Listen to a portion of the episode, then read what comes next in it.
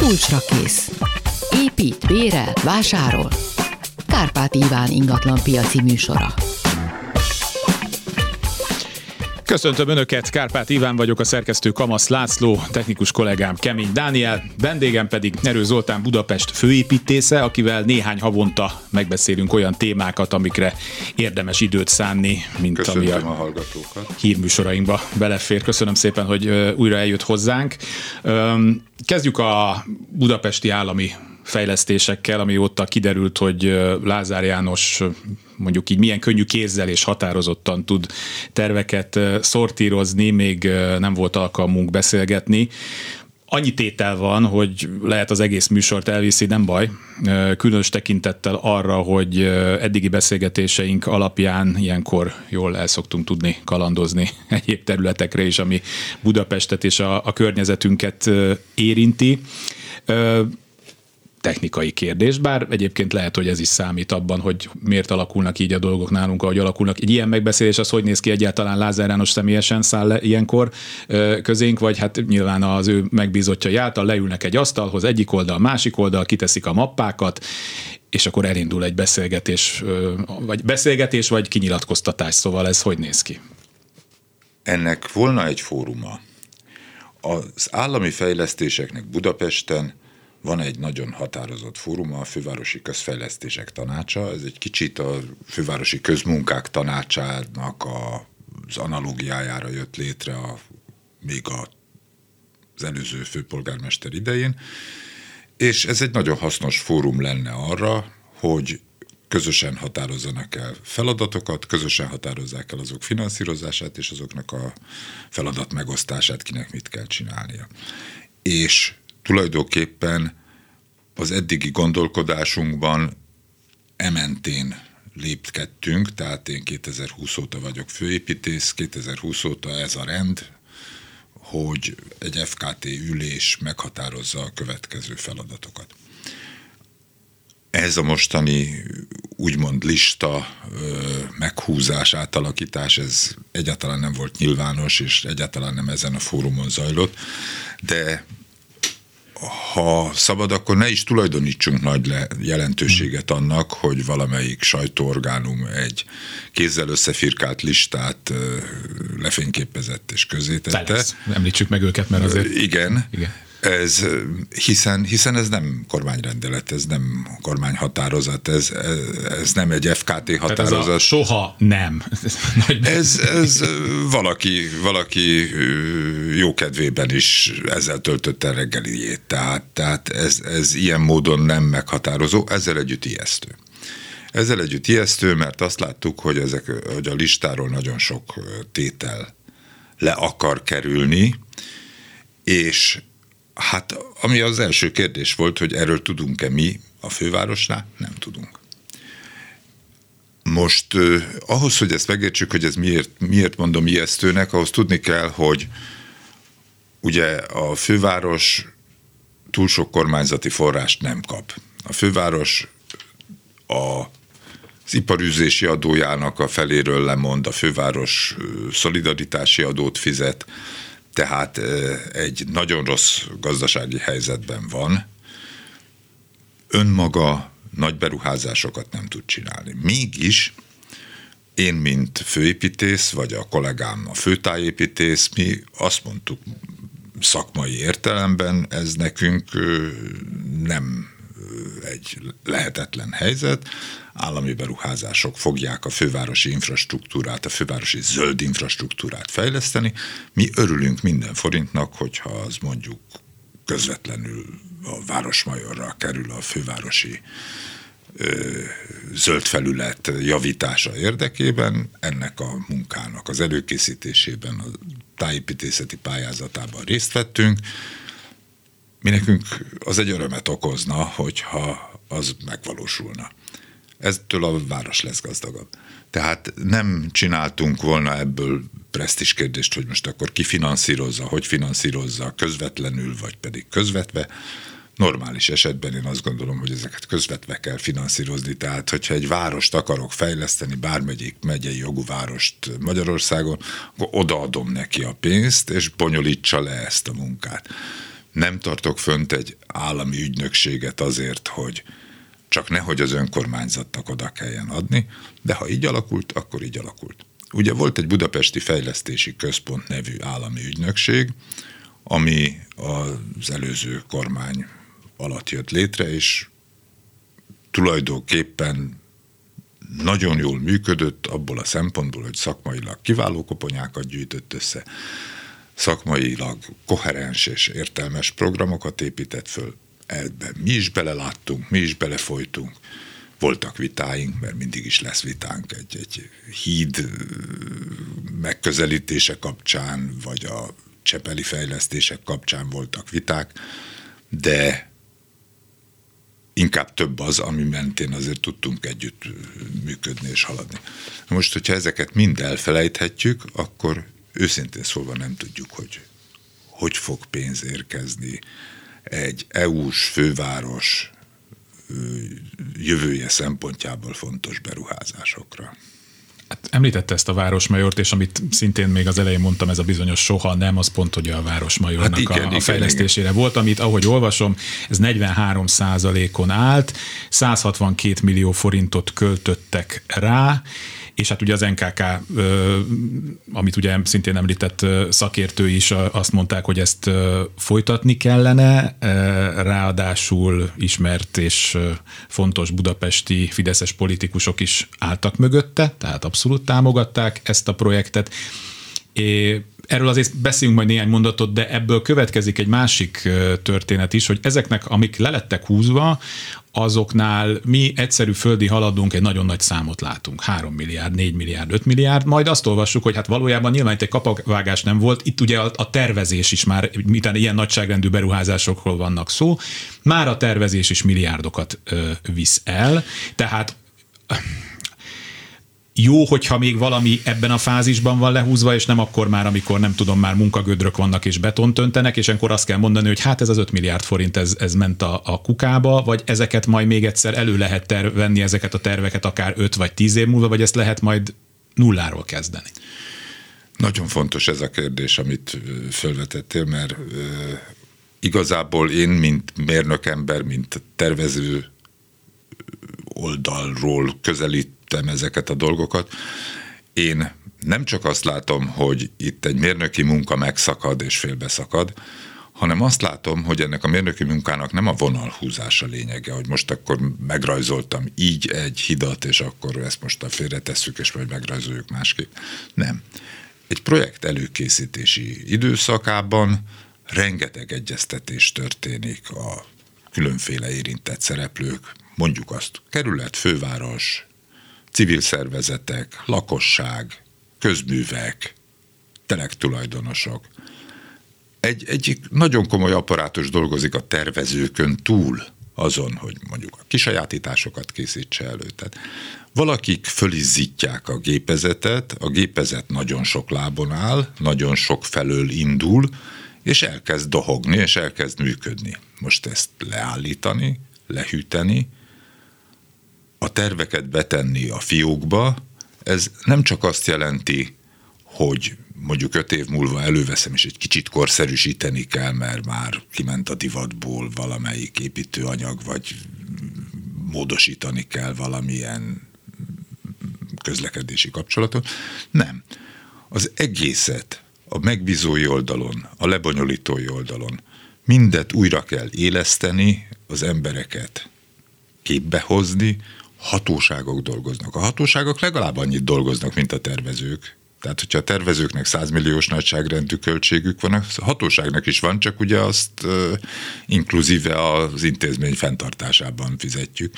A lebonyolítónak legalább ilyen költsége van, hogy mindig ott legyen, részt vegyen, hogy piárja legyen a tervnek. Tehát ezeket akkor mind lehet a kukába dobni, vagy hogyha ezt mind kidobjuk a kukába, akkor a kár az nem csak az a tervezési díj, ami itt kimutatható, hanem az emberi lelkesedés, az emberi projektépítő szándék és ennek a tudatossága, a, a professzionalitása. Egy ilyen esetben ezt mind elveszítjük, és nagyon dehonestáló ez a történet, vagy nem is jól mondom, hanem demoralizáló. Demoralizáló, demoralizáló tehát, tehát hiába dolgoztunk akkor ezen ennyit. Hogyha egy ilyen parkot nézünk, azt valamennyire ki lehet ragadni e, egy, egy rendszerből, bár lehet, hogy ezzel te vitatkoznál, és hát most visszaváltottunk, akkor tegezésre és maradjunk is akkor ennél, de ha azt nézzük, hogy ebben hány közlekedési fejlesztési terv volt, azokat gondolom én laikusként nem lehet csak külön egységként kezelni, nyilván erről úgy kell gondolkodni, hogy ezek majd egy egységes rendszert fognak alkotni, és úgy fognak működni. Tehát amikor valaki lehúz a listáról egy ilyet, mert egyébként valóban nincs pénz. Tehát az, az egy másik, nagyon sok műsoromban elmondtunk, hogy jelenleg éppen miért nincs pénz, de nincs. És oké, okay, akkor az állam azt mondja, hogy ezt nem, nem, nem. De ezt, hogyha egy, egy, egy politikus, vagy pedig vagy egy ne, ne, ne szűkítsük le egy ember, egy kormány azt mondja, hogy ezt kihúzom, azt kihúzom, akkor még lehet, hogy azzal is probléma van, amit meghagynak, mert hogyha azt önmagában valósítja meg, akkor az lehet, hogy csak pénzkidobás, mert nincs eleje, meg vége, csak közepe, mondjuk adott esetben? Ezt egészen pontosan így látom én is. Tehát most mondjuk egy egyszerű példát, egy, egy parkot meg lehet építeni, de hogyha azt mondom, hogy ebből kihúzom az egyik felét, ahol a tónak a forrása van, és csak a tómedret építem meg, akkor a tóban nem lesz víz. Most nem ez történt, de egy vasúti fejlesztésnél igen, igenis ez gondolok, történik. Igen. Ugye ez egyik legkomplexebb fejlesztés, és ezt mindenki tudta, hogy ez nem négy éves feladat, ez nem öt éves feladat, hanem ez több évtizedes feladat. Ez a Budapest agglomerációs vasúti stratégiához szükséges elemek megépítése. Ennek az elfogadottsága elég nagy volt a mi részünkről is, tehát nagyjából tudjuk, hogy az agglomerációs közlekedési rendszert nem lehet autókkal megoldani, még buszokkal sem, a vasúti hálózat fejlesztésére évek, nagyvasúti vonalak fejlesztésére van szükség. Erre egy remek és nagyon nagy ölelésű, nagyon átfogó igényű fejlesztési program született, aminek vannak különböző elemei. Ezek nyilvánvalóan együtt tudnak jól működni, tehát egy svájci óra nem tud úgy működni, hogyha csak a rugója készül el, és a, a gátkereke nem került még a helyére. Tehát, tehát nem lehet apró elemekből összerakni, összefoltozni egy nagyot. Az természetes, hogy időben ütemezni kell, de erre volt is gondolat, tehát senki nem akarta ezt egy év alatt megépíteni, de az, hogy nem lehet tudni, hogy erre mikor kerül sor, abból nagyon sok nagyon sok tovább lépés és az alprojektek, alprojektjeinek az elbizonytalanodása következik. Hadd mondjak erre is egy példát, hogy ugye ennek a nagy vasúti beruházásnak egy fontos eleme a nyugati pályaudvar, déli pályaudvar közötti alagút építése. Azt is tudjuk, hogy ez mondjuk 20 év múlva lesz kész. De mit csináljunk addig a déli pályaudvarral? Ha lehúztuk teljesen a listából, akkor minden marad a régiben. Ha van jövőképe, akkor már lehet afelé menni. De a legnagyobb probléma ezek, ez, ezzel az egész lista veszteséggel, hogy a jövőképet veszítjük el. Várospolitikai, városfejlesztési, mérnöki és üzemeltetési szempontból mindenki csak kérdezi, hogy most akkor mire készüljünk. És ez a, ez a... Csak nehéz minden más kapcsolódó projektet kitalálni, hiszen nem lókat a levegőbe, mert akkor, mert akkor ezeket nem lehet összekötni. Nyugati, nagyon jó, hogy említed. Ugye ott nem tudom én, ilyen 30 másodpercnyi képeket láttunk felvillanni híradásokban, hogy a nyugati pályaudvar és környéke milyen fantasztikusan tudnak kinézni, hát ami most ott van, aki azon átsétál, hát az pontosan látja, hogy az úgy esztétikailag, mind funkcionálisan, hát egy meglehetősen problémás környék. Még ha egyébként lent a metróban az a, a, a felújítás azt a részét érinti, bár gondolom ott az aluljáró nagyon nem fog változni, igen. És vannak arra is a tervek, de, igen, de, tehát, hogy de még arra hogy, hogy, hogy lett volna, hogy a nyugati pálya pályaudvaron a sinek eltűnnek, minden lement volna ugye egy szinten lejjebb, maga a tér az egy gondolom valamilyen közösségi tér lett volna, nyilván eltűnne onnan ez a felüljáró. felüljáró Bajcsi úton villamos haladna a Lehel tér fele, és ez az egész, ez természetesen ütemezhető, hiszen még, amit még nagyon mélyen kellene látnunk, az az ötös metró, vagy ötös hév, tehát a Szentendrei hév és a Csepeli hév összekötésével kialakuló hálózati elem, ez is ott van a nyugati tér alatt, nagyon jó helyre betervezve most, de hát ezt a probléma halmazt, ezt csak akkor lehet elkezdeni kisebb egységek keretében megvalósítani, hogyha van egy jövőképünk róla.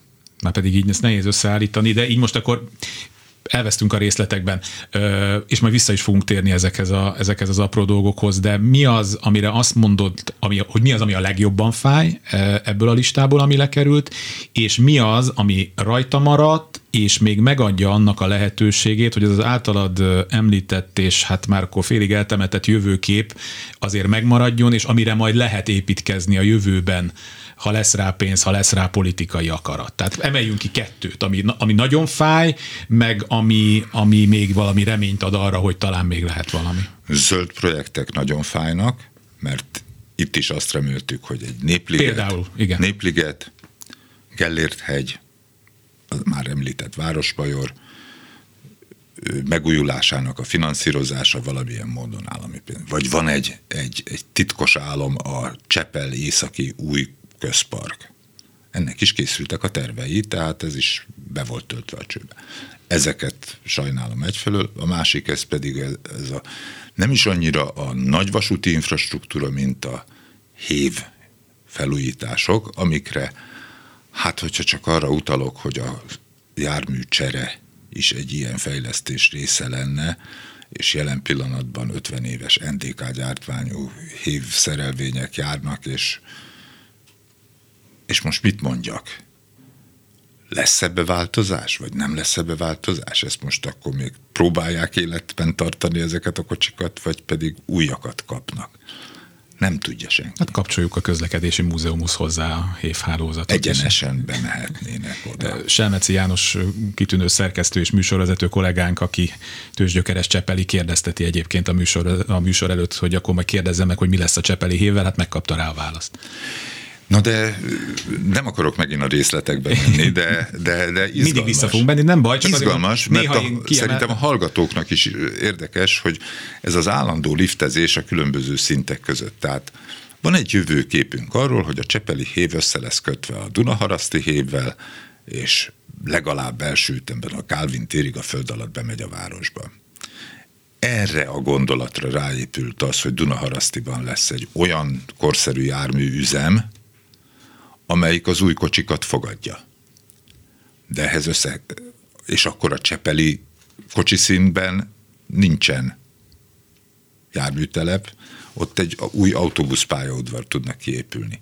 Ezek egymásra épülő projektelemek, ha nem kötöm össze a két hálózatot, akkor nem lehet felesleges a csepeli kocsiszín, ha új kocsikat veszek, akkor a csepeli kocsiszint is teljesen újjá kell alakítani. Tehát az egész minden fölborul. Tehát és meghúzok egy, egy szálat ebbe az anyagba, és nem tudom, hogy az mit ránt össze, nem tudom én, egy fél méterrel arrébb. Nagyjából. Így van, így van. És, és lehet azt mondani, hogy úgy kéne tervezni, hogy mindent kibírjon, földrengés álló legyen a terv, de, de mindig lesznek összefüggések.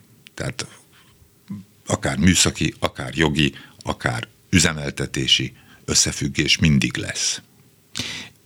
Akkor most én emelek ki egyet ebből a, a listából, ami engem nagyon meglepett. Ugye itt van ennek a bizonyos Dél-Budai Centrum kórháznak a története, ami már én nem tudom hány éve húzódik, ki lett találva, hogy már pedig akkor Dél-Budának legyen egy nagy ultramodern központja. És Délpestnek, és Északpestnek. És, igen, és zárójel, ez mind nagyon jó, mert nálunk tudjuk, hogy betonba, üvegbe, márványba, gránitba önteni sok mindent tudunk, hogy ott ki fog majd ápolni, meg műteni. És ez egy külön történet. Na de ahogy ezt néztük, ez ugye egy ilyen gyakorlatilag a pusztában egy zöldmezős beruházásként valósulna meg, tehát oda praktikusan embereket kéne eljuttatni rendelésekre, kórházi kezelésekre, nem tudom, út a mentőautónak, stb. stb. És erről hallottuk a, a legkevesebbet. Miközben ugye az saját lakókörnyezetemből tudom, hogy ott Belbudán van egy olyan kórház közel a Dunaparthoz, ahonnan még Pest megyéből is látnak el embereket, tehát Pest megyéből Budapest kellős közepébe kell eljutni a embereknek, akik nem tudják hol lerakni az autójukat, mert P plusz parkoló nincs elég, ha bejön oda kocsival, akkor nem, tudom, akkor nem tud leparkolni, zárója bezárva. Egy ekkora gigaberuházást ebbe a bizonyos szövetbe, amit most már itt elemezgetünk lassan 20 perc. Szóval ezt így hogy lehet így beleilleszteni, hogy nem tudjuk még most se, hogy ha egyáltalán megépül, akkor mi lesz körülötte? Én azt gondolom, hogy történetesen pont a Dél-Budai Kórház még a viszonylag egyszerűbb eset. Nem akarok most belemenni abba, hogy a zöldmezős beruházás az bizonyos a főtájépítész kollégámnak az ellenérzését váltja ki, mert általában nem szeretünk zöldmező beruházásokat. Hiszen ő a zöldmezővel foglalkozik, és ráépítenek valamit Igen, a zöldmezőjére. De most a projekt szervezés szempontjából a zöldmezős beruházás egy előnyt jelent, hiszen oda megyünk, építünk egy kórházat. Én szeretném egy picit a hallgatóknak is, meg neked is ö, ö, azt a tudást átadni, amit én ezzel kapcsolatban azért gyűjtöttem, hogy ez nem úgy mondjuk, hogy a puszta közepén van, de ennek megvan az indoka. Ez egy olyan sürgősségi centrumkórház, ami nem Budapestet szolgálja ki, nem Dél-Budapestet szolgálja ki, hanem egy 50-60 kilométeres mm. körzetet. És ezért van az M7-es bevezető szakasza mellett, hogy könnyen el lehessen érni mondjuk egy közúti balesetből Székesfehérvártól. Tehát ilyen értelemben ez egy indokolt és egy, egy logikus lépés. Én azt a részét látom kevésbé problematikusnak, hogy nagy forgalom, tehát látogató forgalom. Igen, hogyha egy hozzátartozó kórházba kerül, szeretnénk meglátogatni, de azért ez megoldható lesz az eteletértől. Napi pár ezer ember szeretne ott megjelenni látogatóként egy kisebb autóbuszjárattal ez megoldható, ez még csak villamos sem igényel, tehát ez, egy, ez nem egy kapacitás kérdése. Az autóparkoló nyilván jobban adott, a mentőautó megközelítés az autópályáról nyitott csomóponttal nyilván jobban megoldható, tehát ez egy, egy ilyen technicista megközelítésben egy jó hatékonysági gyógyító gép tud lenni ez a kórház, ennek minden ö, előnyével lehet számolni. Tehát én ezt, ezt idővel, idővel, először én is nagyon csodálkoztam, hogy ez oda kerül ki, idővel megbarátkoztam vele, eltekintve a zöldmezős terület De akkor lehet, hogy az egész, ez tudja megmutatni magát az egész beruházást? Mert hogyha ezt nem, erről nincs pénz, hogy ezt megtervezzék körülötte, akkor, akkor lehet, az, az egész, egész centrumhálózat, centrumkórház hálózatrendszere bicsaklik meg, ami ugye ezzel a négy budapesti centrumkórházzal, tehát a negyediket az előbb nem mondtam, ugye a János kórház helyén lenne egy észak-budai hely, amelyiknek mindegyiknek megvan a maga vonzás körzete, és ez az egészségügy korszerűsítésében egy nagyon határozott, nagyon pozitív lépés lett volna. Hogyha ezeket is kihúzzuk, akkor, akkor visszakérdezek, hogy a János Kórház fejlesztője tudja-e, hogy most holnap mit kell lépnie mert ja, eddig úgy tudta, hogy egy centrumkórházzá fogják az intézményt átalakítani. Tehát ez a legnehezebb benne, hogy csúszik szét minden. Fél három van, jönnek a hírek. Nagyjából az első fél órát azzal zárhatjuk le, hogy nehéz úgy rendszerben gondolkozni, nehéz úgy 10-20 évre előre gondolkozni, hogy ennek a különböző pilléreit random húzogatnak ki egy listáról, és ez bármely rendszerben problémákat okoz. Így van. Erről Zoltánnal, Budapest főépítészével innen fogjuk folytatni. Kulcsra kész. A vendég továbbra is Erő Zoltán Budapest főépítésze, akivel az első fél órában főleg arról beszélgettünk, hogy erről a bizonyos hosszú-hosszú listáról, ami budapesti állami fejlesztéseket tartalmazott, mi az, ami lekerült, mi az, ami, ami megmaradt, és ez mit jelent abból a szempontból, hogy egy ekkora várost, egy ekkora közlekedési és hát élő struktúrát csak úgy lehet fejleszteni, pláne hosszú távon, hogy, hogy ezek kapcsolódnak egymáshoz, és ha csak úgy random húzogatunk ki, akkor az olyan, mint a Jenga torony, nem? van, Tehát, hogy így kihúzom, vagy megmarad, vagy összedől, vagy igen. Tehát, hogy nagyjából így, így néz ki most ez a fejlesztés, miközben itt, a, ahogy a hírek alatt beszélgettünk, említetted, hogy hát vannak olyan fejlesztések, amikről majd itt beszélek, ahol gyakorlatilag zebráról zebrára már végig beszéltetek mindent korábban, tehát minden ott lenne, hogy ezek megvalósulhassanak, és akkor most beszéljünk azokról, amik valószínűleg megmaradhatnak, és ez egyik, ami az elmúlt akár évtizedben is Budapesttel történhetett, ez a fonódó villamos fejlesztés. Ez egy olyan jó struktúrát hozott létre, még az olyan megveszekedett autóst is, mint amilyen én vagyok, illetve Budapesten voltam, bérletvásárlásra ösztönzött, és én gyakorlatilag, amit el lehet érni a hatos villamos meg a fonódó vonalain, oda én már csak tömegközlekedéssel járok. Elméletileg ennek a tervezését nem vetették el, merre felé kanyarodhat még akkor a, a fonódó? Hát a fonódó egy helyre kanyarodik, a Dombóvári útra kanyarodik, és a Budafoki útnál végállomása van. Ezt nevezhetjük 18-as vagy 48-as villamosnak a Gellért tértől ö, tartana délre tovább a Műegyetem rakparton indulva, Petőfi híd alatt átbújva, a a MOL Campus felé. MOL Campus felé, ugye az összekötő vasúti híd alatt átbújva, jobbra fordulva menne ez a villamos. Ez szerves része lehetne ennek a fonódó hálózatnak, ez egy nagyon üdvözlendő megoldás. Ez nyilván azért maradt benne a programok között, mert egyrészt el, előre haladta a tervezése és az előkészítése, másrészt pedig hát a MOL Campus és a a mellette épülő magánfejlesztés olyan forgalmi igényt fog generálni, amit autóval nem lehet kezelni. Tehát egy, egy, egy halvány segítséget ad ez a bizonyos villamos vonal, de hát ez fölvet olyan további kérdéseket, hogy hol szabad fejleszteni Budapesten, milyen léptékbe lehet fejleszteni. Az, aki fejleszt, az részt vesz-e annak a kiegészítő fejlesztések beruházásában, ami például egy közlekedési helyzet. Spoiler veszély nem vesz részt. Vagy vannak részt azért Nem, nem, nem. Egészen pontosan az első tervezést finanszírozta az ottani fejlesztő. Magában a, a beruházásban olyan formában vesz részt, hogy állami projektként lehetne ezt megvalósítani. Mi nekünk, Budapest fővárosnak, ez azért okoz egy furcsa helyzetet, és most megint a kulisszatitkokba szeretném a hallgatókat beavatni, hogy jön egy állami szereplő. A Budapest Fejlesztési Központ egy állami ügynökség lebonyolításában elindít egy tervezést és egy építkezést, a mi helyrajzi, mi tulajdonunkban lévő közterületeken, helyrajzi számainkon a mi használatunkba fogja átadni az úttestet, a BKV használatába fogja átadni a villamosvasutat, de mi ebben a folyamatban csak úgymond egyeztetési jogú, és természetesen a hatósági üzemeltetői feladatokat ellátó szereplők vagyunk, de alapvetően nem nálunk volt a tervezés.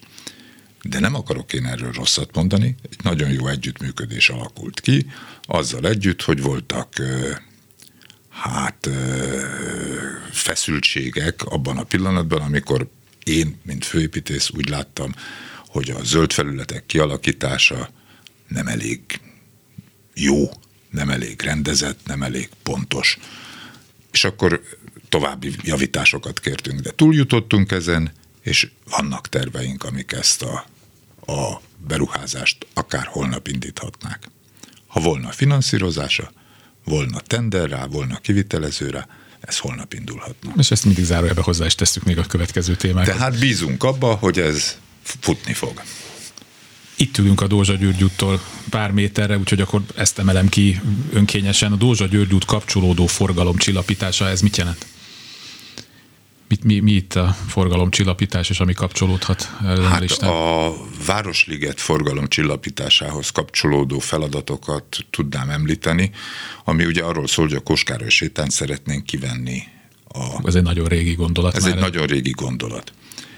Amikor 2014 óta a Városliget egy hosszú távú egy törvényi előírás alapján 99 évre a Liget ZRT kezelésébe és fenntartásába került.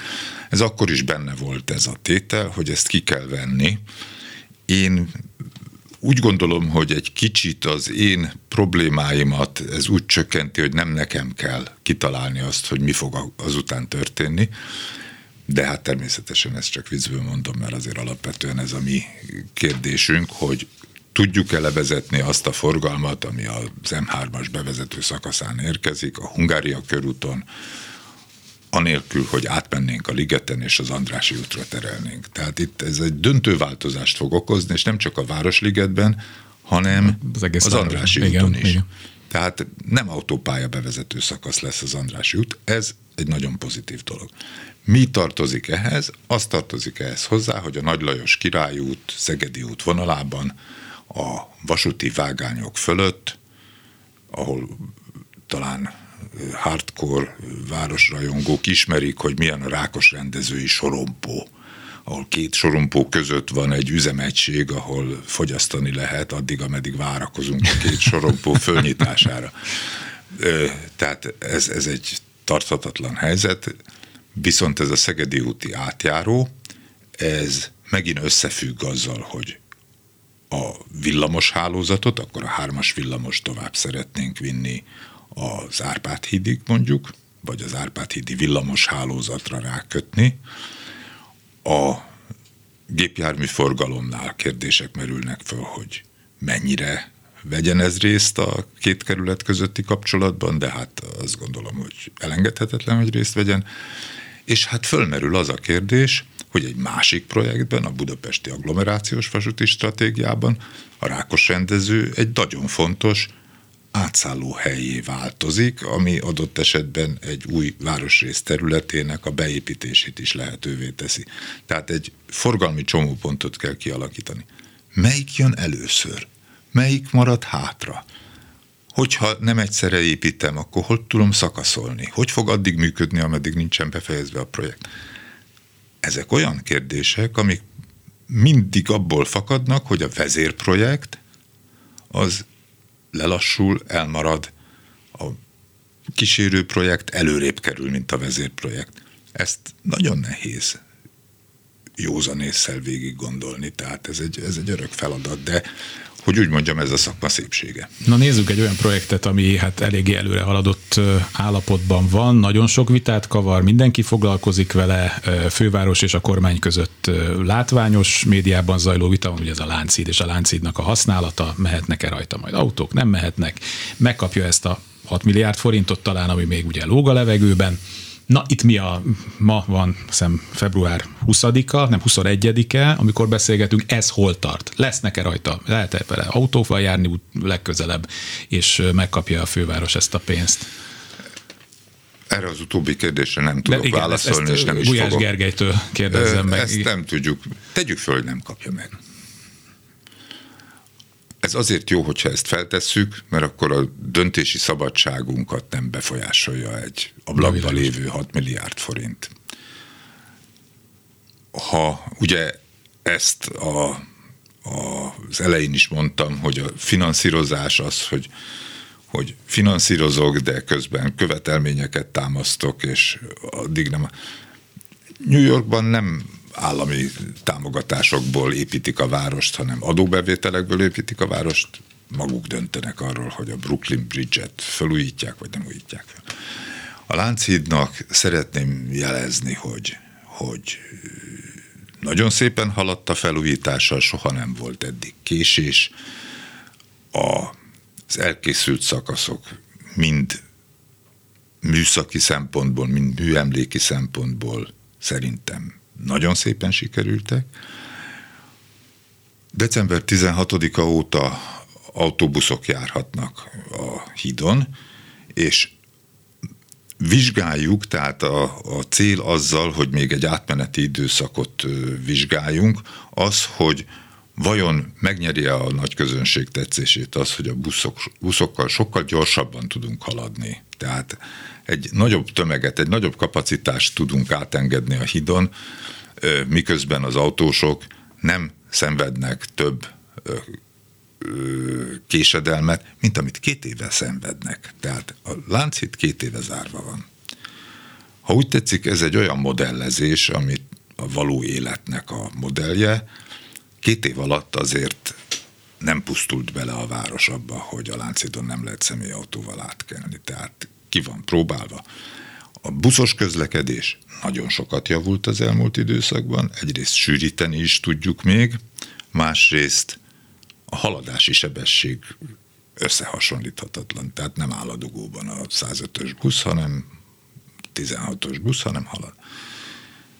Ami még hátra van a gyalogjárdáknak a megépítése, ugye ezt úgy kell elképzelni, hogy a hidat úgy adtuk át a forgalomnak, hogy még nincsen teljesen kész, de én ezt fordítva szoktam mondani, hogy annak ellenére, hogy még nincsen teljesen kész, már amit lehetett, átadtunk a forgalomnak. Tehát ez egy tudatos projektszervezési gondolat volt, hogy minél előbb a forgalom működtesse.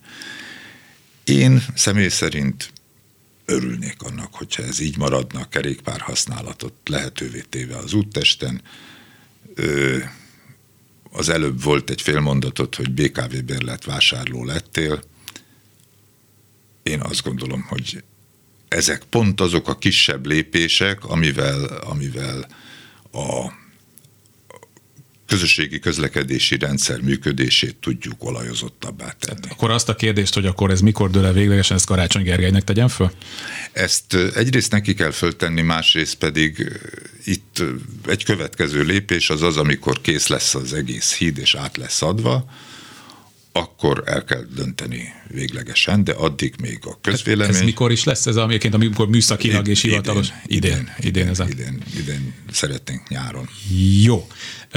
Megragadt ez a fejemben, amit mondtál, hogy a, hogy a Brooklyn hidat azt úgy fejlesztik, ahogy az a város gondolja, mert hogy a saját adóbevételével gazdálkodik. Ugye tudjuk, hogy Magyarországon, ahogy a műsor elején is elmondtad, hogy ennek mekkora részét veszik el, plusz szolidaritási adó, meg egyáltalán, ahogy mi itt működünk. És nem menjünk Amerikába, mert az egy teljesen más világ, másképp gondolkodnak ott beruházásokról, adóról és, és minden egyéb másról. Ha megnézzük a régió nagyvárosait, nem tudom én, Prágát, Varsót, Pozsonyt, vagy akár a kisebb város. Van egy Bécs nevű Vagy egy, vagy egy Bécs nevű város. Igen. Ott eh, ez hogy van? Tehát ott is ennyire kiszolgáltatottak nem. annak, hogy egy miniszter fog egy papírt és ráírja, hogy nem, nem soha, vagy, eh, vagy ez teljesen magyar és hungarikum? Biztos nem hungarikum, talán azért ez, ez ennek többféle technikája Csak az van, többféle változnak. De ugye Bécsvárosban konkrétan megkérdeztük, ott a közösségi közlekedési vállalat, a, a Bécsi BKK, a költségei felét a szövetségi államtól kapja. És rákérdeztem, hogy van-e ezen alkú hogy mikor fizetik, mikor nem fizetik. Csodálkozva néztek rám, hogy hát ezt automatikus, ez a törvény erejénél fogva érkezik. Minden megfelelő időpontban. Tehát, tehát az, hogy... Tehát nem politikai zsarolás eszköz. Nem politikai eszköz, és nem, nem bizonytalan emiatt, hanem egy jól kiszámítható, és a fejlesztések is így vannak. Hát most egy eléggé elfogadott európai gyakorlat, hogy adott esetben egy fejlesztési programban részt vesz az EU, részt vesz az adott ország, és részt vesz a város. Tehát egy városi fejlesztés az kiszámítható módon zajlik, akkor is, hogyha több oldalról finanszírozzák. Tehát az, hogy ebből egy ilyen húz meg, erez meg van, ez nem azt mondom, hogy hungarikum, de ez méltatlan. Tehát, tehát nem azt keresem, hogy ez mostan csak ránk jellemzőe. Én azt gondolom, hogy ezen túl kéne lépni. A néha vissza kell térnem a kormányzati politikához, mert hát látjuk, hogy az egész összefügg. Ugye van egy ilyenfajta kommunikáció, és például Lázár János részéről kifejezetten, hogy majd most jön a vidék, mert hogy Budapest elszívott minden fejlesztési pénzt, amit itt az elmúlt nem tudom én hány évtizedben voltak, és hogy, hogy a vidéknek is kell. Miközben tudjuk, hogy, hogy Budapest történelmi okokból, Trianon, stb. stb. valóban egy kvázi vízfejlett, tehát nagyon nagy az ország méretéhez képest, nagyon nagy az agglomerációja, itt termelődik meg a GDP-nek egy jelentős része. Más lenne ez az ország, hogy, tehát, hogy Magyarországon ugye van ez a, most már mint kiderült a KSF friss adataiból, nem két milliós, csak mondjuk 1,6 milliós Budapest. 750. Igen, plusz az agglomeráció, de, de nincsenek ebbe az országba 4-600 ezres városok. Ugye két-háromszáz ezer nagyjából, ami ugye vidéken a, a legnagyobb talán. Másképp zajlanán, másképp működne ez az ország, másképp néznénk Budapestre, vagy, vagy, vagy ez, ez mennyire, vagy ezekre a kis közép-európai országokra ez, ez jellemző főleg. Bár ahogy így belegondolok, azért nem. Tehát, hogy ennyire koncentrált máshol nem tudom, hogy, hogy van-e. Én nem szeretem ezt a vízfej kategóriát. Én, most már én is bánom, hogy így de, fogalmaztam, de, de, nem, de, de ezt használják. De so, ezt használják sokan. Élek ezt használom, Viszont én erre mindig azt mondom, hogy Budapest egy főváros. Hogy egy főváros az egy kiemelt pozícióban van az ország többi részéhez képest, ez azért nagyjából megszokott. Az, hogy tényleg Budapest mellett a következő városkategória a 180-200 ezres úgynevezett középváros, ami van, és nincsenek 500 ezres városaink, mint Kolozsvár, vagy a többi Trianon előtti Igen, nagyvárosunk. Hát mondtam, hogy ez, ez, ez tűnt el ez, ez, ez eltűnt. De azért, hogyha megnézzük, a vízfej jelenség az nem csak Magyarországon van, Bécs és Ausztria ugyanúgy elkülönül egymástól. A főváros az főváros. Ennek a kulturális, a tudomány, ipara, egyetemi város jellege, az innovációs szerepe, az államigazgatási szektornak a jelenléte, tehát azok a típusú emberek, azok a típusú tevékenységek, amik az állam fővárosához. Ez, ez nem egy, egy, egy új jelenség, vagy egy egyedülálló jelenség. Ljubljana miközben sokkal kisebb, mint Budapest, ugyanúgy Szlovéniának egy nagyobb városa, tehát lehetne mondani, hogy Ljubljana vízfej, pedig egy, egy kicsi aranyos város innen nézve.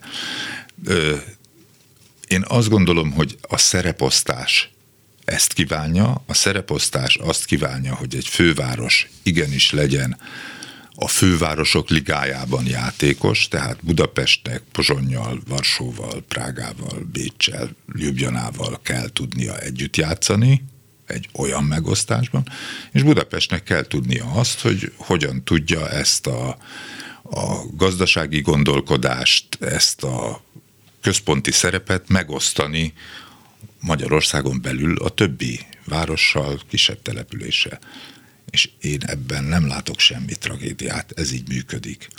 Az, amit mondtál, erre ugye vannak konkrét számok, hogy Budapest az országos GDP 38%-át termeli, miközben a lakosságnak kevesebb, mint 20%-a van itt, az agglomerációban 25% lakosság, és az agglomeráció egészen 45% GDP-t. Most nem akarok számmisztikába menni, mert lehet, hogy azt mondjuk, hogy 46, meg 44, de láthatóan ezek a tevékenységek, amik egy ország fővárosában vannak, gazdaságilag bizonyos hatékonyság, bizonyos statisztikai problémák miatt, mert ugye ha valaki, hogyha egy vállalati rendszernek a fővárosban van a vezérigazgatósága, akkor az a, hol keletkezik a hozzáadott érték, az nagyon nehezen azonosítható, de hát ez, ez mindig is így volt.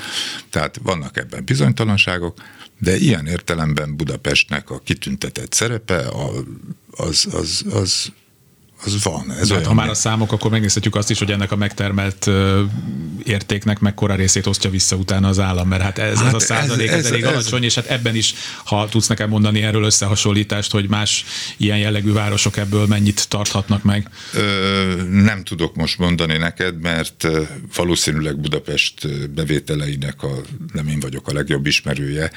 Kisabbrussal fogjuk akkor ezt a igen, másik ezt érdemes, érdemes vele folytatni, de de uh, inkább oda térnék vissza, hogy, hogy az, hogy ennyire központosított az országnak a bevételi oldalat, az ország költségvetésének a bevételi oldalat, tehát hogy ennyire nem jelenik meg a fővárosnak saját bevétele, ami volt, hogy a kerületeknél kellett a gépkocsi adót befizetni, az is már központosodott.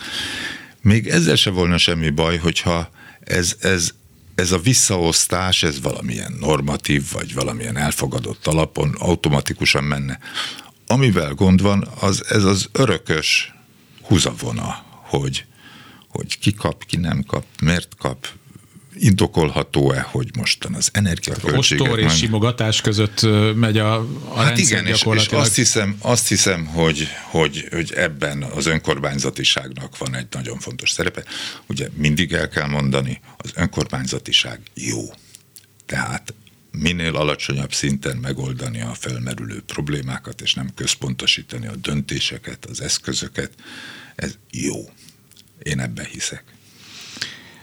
Most, hogy a Hát nagyjából 5 percünk maradt így a műsor végére, úgyhogy most előveszem, a, ezt úgy hívtuk napilapos időmben, hogy a, a mozaik rovat, tehát egy kicsit így mindenből. Villámkérdések. Villámkérdések jönnek, ez ami nálunk mindig visszatérő, és mindig, minden, ez is ott van a, a főbb témák között, mint a láncid, és ha már a láncid, ugye ez ott van a köz, ez az alsó rakpart kérdése. Arról már beszélgettünk korábban is, hogy a, a budai alsó rakpartnál gyakorlatilag nem merül fel az, hogy onnan most belátható időn belül az autókat el lehessen tüntetni, hiszen a budai oldalnak a, a város szerkezete olyan, hogy ezt nehezen lehetne megoldani, de, de ott van a pesti oldal, amit ugye időnként lezárnak, valamikor nyáron, hétvégen átadják, vagy hosszabb időre. Mire számíthatunk idén, idén-nyáron a pesti alsórakpart ügyébe? Én azt tudom mondani, hogy nagyon aktuálisan készítjük elő az ideiglenes megnyitást, ugye ezen mindig a szóhasználaton szoktunk egy kicsit rugózni, mert mi azt úgy hívjuk, hogy megnyitjuk a gyalogosok előtt a rakpart használatát. Egy olyan menetrendet próbálunk előkészíteni, de kérem hallgatókat, ezt még ne vegyék készpénznek, mert most alakul, hogy március 15-től október 23-áig terjedő időszakban a hétvégéket próbáljuk minél inkább megnyitni, és egy szűkebb időszakban a hétvégéket és az ünnepeket. Az ünnepek közé tartozik húsvét, május 1 pünkösd, de április 22-e a földnapja, vagy szeptemberben az autómentes nap, tehát ezeket is ünnepnek tekintjük, ekkor próbáljuk a rakpartot átadni a gyalogosoknak. De van egy olyan elképzelés, hogy a nyári időszakban, amikor már ugye a nyári időszak közlekedési szempontból Budapesten az iskola vége és szeptember 1 közötti időszak. Ebben az időszakban szeretnénk esténként megnyitni a rakpartot, tehát napközben fönhagyni a gépjárműforgalmat, de mondjuk este hatkor vagy hétkor erről vitatkozunk,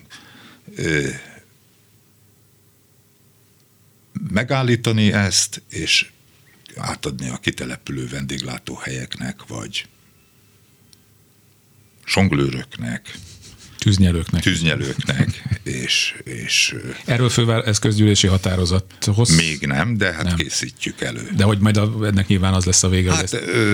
ezt mostan hadd nem mondjuk meg, hogy pontosan mi lesz. Ez valószínűleg csak forgalom előli elzárás lesz, de, de hát nyilván ez egy, egy közösen megvitatott gondolat. De, és akkor erre utalnék vissza, hogy mondod, hogy akkor a kitelepülő vendéglátók, ugye amikor a, a Lánchíd felújítása miatt a budai alsórapart egy időre le volt zárva, akkor oda utcabútorok kerültek ki, omokozó, növény, stb. stb. Ezt akkor próbáljuk. ez, ami a, ez is, és akkor esetleg kapnak, nem tudom én, teraszokat, meg azok a vendéglátók. Ezt próbáljuk, ezt igen. próbáljuk, igen.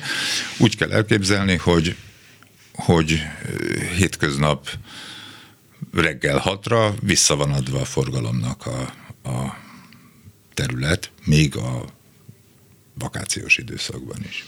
Mm, ami medence kéne még oda, vagy mint régen a Budapest. Kérlek szépen mint amikor... Hozhatsz te is. Tehát, hozhatok én is egy felfújható igen. kis gumimedencét, illetve hát ugye volt annak idén, talán erről beszéltünk, hogy ott a parlament előtt is volt egy ilyen kis uszoda még száz évvel ezelőtt, ami egy ilyen körbe kerültett rész volt rá, és egy... a Dunába be lehetett menni. Hát nem tudom, hogy most a közegészségügyileg ez, ez működne ez a történet, de maga az ötlet nem lenne rossz. Tudni kell, hogy közegészségügyileg működne. Igen? Tehát a Duna Igen, már van olyan állapotban, mióta a szennyvízzel van vezetve? Próbáltuk tavaly is a római parton a fürdést lehetővé, szabadstrandot megnyitni, nem közegészségügyi problémája volt, mert ma sokkal tisztább a Duna vize, uh-huh. akár Budapest fölött, akár Budapest alatt, mint mondjuk 20-30 éve volt. Megszűntek azok az ipari szennyezők a Duna vízgyűjtő területén, tehát ugye ez egy híres mondás volt, nem akarok várost mondani, de volt egy papírgyár, ö, szomszédos országban, amelyiknek a szennyvize Budapestig érezhetően szennyezte a Dunát. Ez ott megoldódott, itt is jobb. Biztonsági, életvédelmi Világos. kérdés volt, hogy, hogy csak akkor lehet szabad strandot nyitni, hogyha ez engedélyezve van, hogyha ottan lifeguard van, üzemidőben, Baywatch, igen, igen, igen. Mostan egy olyan egy olyan uszájt, amit te mondasz, Igen. hogy a Dunavízbe fürdünk, azt ilyen értelemben könnyebben lehetne engedni, mert ott csak egy belső úszómester. Na jó, ilyen. akkor az alapötlet felvetve, reméljük, hogy majd valami hasonló is megvalósul, de ha már egyébként azok az alaptörténetek, amikről itt beszéltünk, meg lesznek. Erő Zoltánnal, Budapest főépítészével beszélgettem, és ahogy lenni szokott, sok papírt összeírtam, amikor vele készülök beszélgetni, mindig marad egy-kettő, amiket akkor veszek elő, amikor legközelebb is eljön hozzánk, úgyhogy remélem, hogy legközelebb is eljössz hozzánk. Köszönöm szépen. Én köszönöm a meghívást. Ez volt a kulcsra kész, technikus kollégám Kemény Dániel volt a szerkesztő, Kamasz László, a műsorvezetőt Kárpát Ivánt hallották.